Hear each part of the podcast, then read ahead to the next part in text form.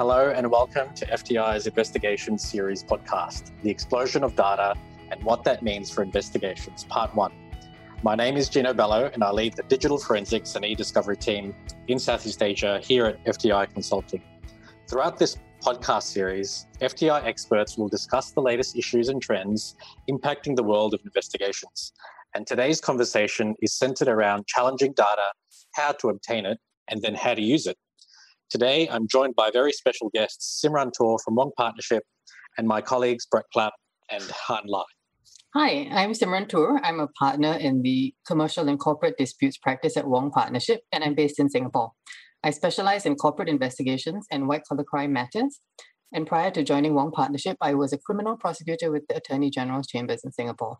Hi, I'm Brett Clapp, a senior managing director here at FTI Consulting, and I lead the Asia Pacific data and analytics team, also based in Singapore. Hello, my name is Han Lai. Um, I'm the managing director in FTI Consulting. Um, I'm based in Shanghai in China, and I lead the e-discovery and forensic analysis team here in China. Thanks to my guests for joining me today.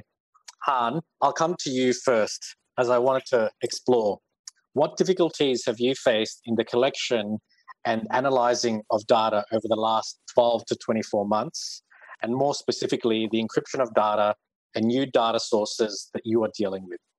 So, I think in the past 12 to 14 months that we, we have encountered um, a COVID situation, which sort of increased a lot of challenging in terms of collect on-site collection for the data. Um, specifically, um, while in China, there's a lot of um, data has moved uh, traditionally from the computers to mobile device and also other uh, cloud service as well as chat um, service that was available today. Um, so it's quite challenging that um, because all these data sources are in different locations and then they also on different formats. So getting them to be uh, ready for unified review it becomes a, a serious challenge. Um, on top of that, we also have uh, increasing um, device security, um, which on the mobile phones as well as within the apps, there's there's uh, access control restrictions, there's um, data privacy concerns, as well as um, encryptions on different applications. So that becomes uh, quite challenging during the, the discovery process. Thanks, Han. Um, and, and further to that, so you mentioned remote collections, which I think everybody is grappling with now. Um, you also touched on new data sources. Can you tell us more about Teams, WeChat, Salesforce, Slack, um, and so on? And I suppose the, the sheer volume of data and the disparate data sources that you're having to deal with? Right. So um, these new type of chat apps, they they have two parts. Um, often they will have a server side of data which existed on the um, the service provider or, or within the company servers. Um, the other part would, would be some of the, the information or chats will be available on the device um, and offline. So so getting both uh, side of data to be collected uh, and then validate and also sync together, it becomes a challenge. Uh, for instance, um, say Slacks, they have a private channel as well as public channels, and then they also have information on the server as well as on the device. So um, getting all these data together would be a significant challenge. And plus, um, all the chats increasingly because um, everyone has been working remotely. So it increased people talking on the chats rather than on the phones or, or in person. So, so that's also another challenge. Thanks, Han. And I think um, you alluded to it. Chats are very critical these days in investigations. It really points to what people were thinking and what they intended to say at the time. Um, some bad things might have happened. Um, so, thank you, Han. Uh, now I'll turn to you, Brett. Um, from your perspective in data analytics, could you talk a little bit about structured data and some of the ways the collection and the analysis of those sources of data have recently progressed in regulatory investigations? Specifically, could you address AI and machine learning and some of its uses you have seen in your investigation. By way of brief background, I think most folks are pretty familiar with unstructured data, which includes emails and chats and other things, other forms of communication uh, that, that was just discussing. And I think um, many people in the context of investigations are familiar with digging in those to try and find uh, the quote unquote smoking gun. Structured data sets are, are larger transactional data sets uh, that are also very good sources of information. Uh, it could include financial accounting data or other transactional data like trading data or even shipping data. Uh, and these can be um, very useful in the context of an investigation. Uh, if you think about how you use email, it's generally used to codify kind of uh, what people are doing or thinking about doing. So that really answers the W questions. Uh, it might tell you who's talking or who's communicating about uh, whatever scheme they're planning, uh, when they were talking, uh, and maybe what they were planning to do. Uh, where the structured data comes in is the H's. It's it's how things got actually carried out. How, for example, the fraud was perpetrated. How did they book the payments? Um, how big was the transactions? How how big was the fraud? How big was the scheme? So it gives some context and some scale to kind of how the fraud was acted upon and how it was carried out really over time, I, I, don't think these data sets has have changed all that substantially um, in terms of uh, how we capture them or how we work with them. I think enterprises in general um, have more data and more disparate data that doesn't talk to each other. So you have this this giant uh, sea of data that you need to manage your way through, uh, and the volumes have certainly gotten bigger. Um, but the process to collect them and analyze them really hasn't changed uh, in the last couple of years. Uh, the whole big data thing was a, was a craze that happened maybe 10 years ago or 12 years ago. So even the scale of data sizes that we're seeing hasn't really changed, um, is not really a new phenomenon either. I, I think there's a couple of differences. Uh, one is the computing horsepower that's available. Uh, it's gone up orders of magnitude which means that you the computer can handle those data sizes and can really be put to work um, to analyze those bigger and more complicated data sets. And the second is really the appetite of the users. Uh, people are more comfortable with, with data analytics as a concept uh, and trying to find insights from data sets and put them to use uh, in the context of investigations. And, and that's, uh, you mentioned kind of artificial intelligence and machine learning. That's certainly the flavor of the day um, and and quite frankly will change the way investigations are done. The tools are just too powerful, um, and the math is just too powerful to help us uh, and guide us through investigations. Um, I, am going to steal an analogy from my um, my, my, UK colleague Nick Horrigan because I think it's fantastic. Uh, if you think about um, an investigation, it's like being in a dark cave and trying to look in the cave to figure out where clues are that might help you unwind that investigation or un- unwind the issue at hand. Um, and if you're an experienced investigator, um, you're very good at getting to the bottom of, of these type of issues and, and finding out what happened. Uh, so you have the, the power of your experience and your knowledge and, and all the tools you have, um, which you know are a bright flashlight or a torch if you're a non-American that allows you to really zoom in on those issues uh, and get to the bottom of the problems and figure out what happened. Uh, the problem is is trying to figure out where to begin your search, uh, and poking around in that dark cave can be difficult.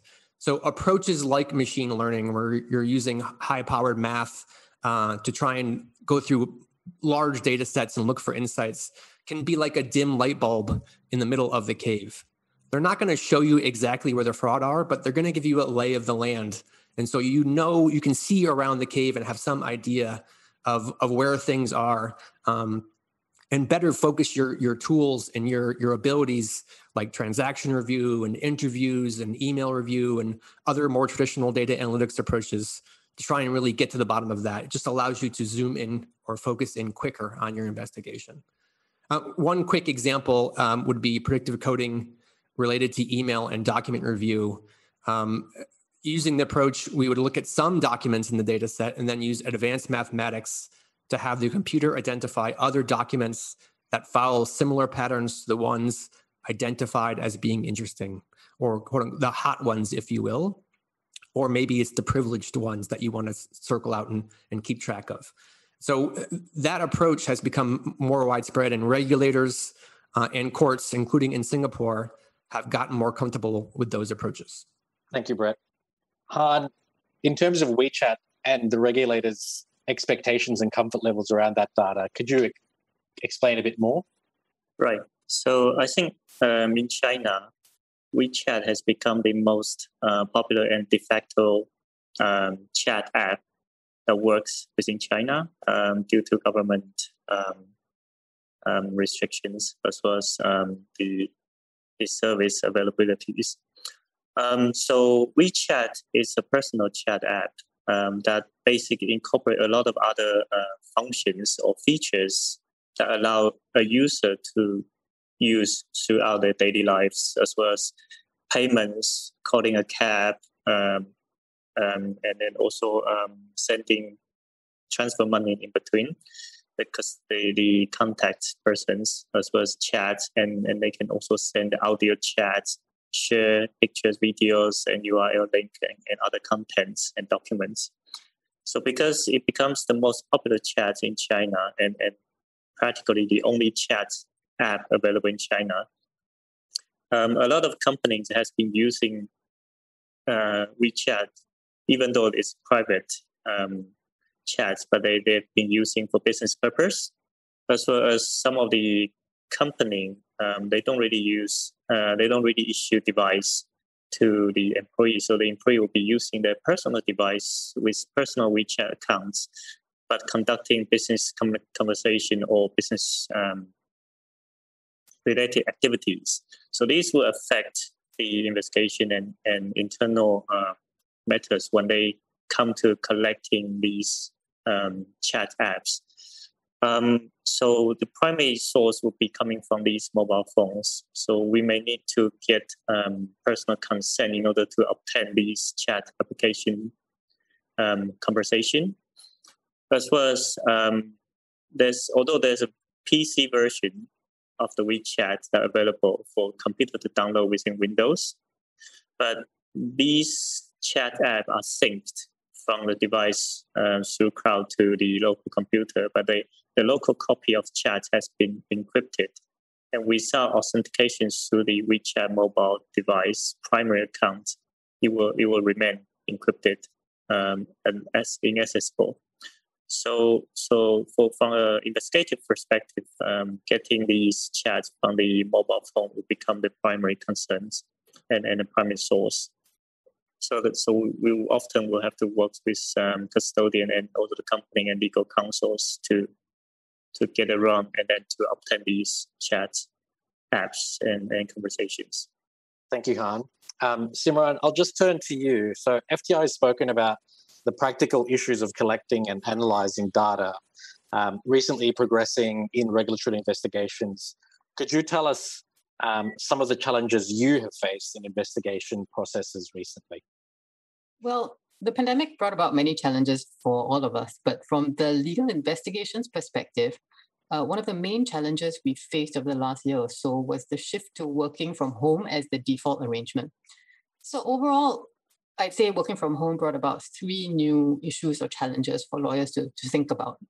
First, uh, there was the general challenge of ensuring that employees stored their data properly and securely on a daily basis, and that in the specific event of an internal investigation, or if that employee left the company, they would return their devices and data in a manner that didn't compromise confidentiality or allow for data loss. Um, to address this, many companies started building such obligations into their employment contracts and their workplace policies. Now, the second issue we had to deal with was more of a logistical one. Working from home affected the usual internal investigation process, uh, including how we collected data for review and how we conducted witness interviews. Uh, we had to develop methods to do all of this remotely and all the time uh, was trying not to compromise confidentiality and uh, legal privilege. Uh, the third issue we had to think about during work from home was a slightly more theoretical one, but nevertheless necessary from a legal risk perspective. Companies had to relook at their crisis management and their privilege management protocols to see if they needed updating given the change in workplace dynamics. For example, in the event of a dawn raid during work from home, a company under investigation would now face a search not only at its office premises, but possibly also at the homes of several key employees. So if this were to happen, the company would need to be prepared to immediately mobilize and coordinate all the seizures simultaneously and keep track of all the items seized in several locations and be ready to assert privilege where necessary. So obviously a plan uh, was required. Thank you, Simran. Um, so once the usually copious amounts of data has been collected then, what are the challenges in terms of your legal preparation work? Well, in most internal investigations, the document review process uh, takes up the largest amount of time and resources. Uh, but thankfully for us, most documents are now in electronic format, so our reviews are usually done via e-discovery platforms rather than having to troll through hundreds of dusty boxes. Um, but still, in many cases, we are looking at thousands, if not hundreds of thousands of documents. So it's really important for us to carefully plan how we approach each review. And I think Brett talked about this a bit, so that we're not going to go through document after document with no direction at all. And we can get straight to Brett's smoking gun, uh, if there even is one. So the challenge, if you want to call it that, is to think of all the search terms we need to enter into our e-discovery platform so that the right documents come up and so that we can meet the needs of the legal review. For example, if you think you may want to prove conspiracy legally, you have to factor in searches for communications between the parties you think may be involved in the, in the conspiracy in order to try and prove it.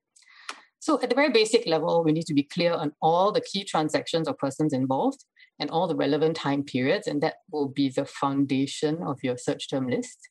But of course, this needs to be refined further uh, based on a working analysis of all the possible pain points which must be investigated in a, in a legal case. So let's say our case concerns a corrupt payment by one company to another. Here, we would usually include in the search terms anyone within the company who may have been in the approving line for the transaction. Uh, and on the finance side, anyone who may have reviewed or approved the corrupt payment. So this may go all the way up to the board in some cases. In fact, document review is usually an ongoing process throughout the investigation. So in order to get a complete picture, you must keep doing updated searches as the investigation progresses and you gain more and more information uh, from documents and witnesses on what might be relevant. So, this is also where uh, AI or machine learning can be helpful to us lawyers. The idea being that it might actually identify search terms or documents that we don't even know that we need as yet. Uh, as a separate point, if there is a need to review the data which has been collected for legal privilege, for example, if disclosure to the authorities or court proceedings are expected, then that adds another layer of complexity to the review. Many discovery platforms have a privilege review function, which certainly helps. But given the nuances in the law around this area and how it differs from jurisdiction to jurisdiction, we still have to fall back on manual checks over the documents in order to decide whether each one is privileged or not under the law of each applicable jurisdiction, which may be involved in the investigation. Thank you, Simran. Um, finally, what's your experience in the courts in terms of how have they approached the masses of data as evidence? Well, all the litigation lawyers tuning in will know that whilst your trial bundles can reach tens of thousands of pages, every case turns on a much more focused set of core documents so these will be usually the best or worst of the documents for each side and are the ones referred to most frequently by the parties at the trial. In other words, these are the documents that the parties themselves are asking the court to focus on for most of the time. So questions started arising as to whether we really need to disclose every single non-core document in a case simply because it's relevant, and whether there is a more cost-effective yet fair way for parties to have their case decided. So the Ministry of Law in Singapore looked at this and recently announced as part of a broad overhaul of our civil procedure rules that the rules on discovery will be changed by the end of this year to be much more focused and less document heavy. Now, only documents that you're relying on and documents adverse to you need to be disclosed. So this is a welcome change. At the very least, we'll spend far less time and cost reviewing the documents that are disclosed to us by the other side in litigation because we should theoretically receive only a fraction of what we used to. And do you think this change will impact the data gathering and review process at the discovery stage? For example, do we need do we now need to do less searches and enter less search terms? Well, in my view, things shouldn't change here. We still need to conduct a thorough review to properly assess the issues. Uh, this will then allow us to decide what the best or worst documents are for our case which we will then need to disclose. Thank you, Simran. I'd like to thank my guests, Simran, Brett, and Han, for joining me today. An interesting and insightful discussion on the challenges and solutions for the explosion of data. Please remember to hit that like button and subscribe to our podcast so that you don't miss out on future episodes. And if you'd like to find out more about what we do here at FTI Consulting, and indeed what Simran does at Wong Partnership, and how we can help build a resilient future for our clients, please reach out to myself or any of today's guests via the FTI website.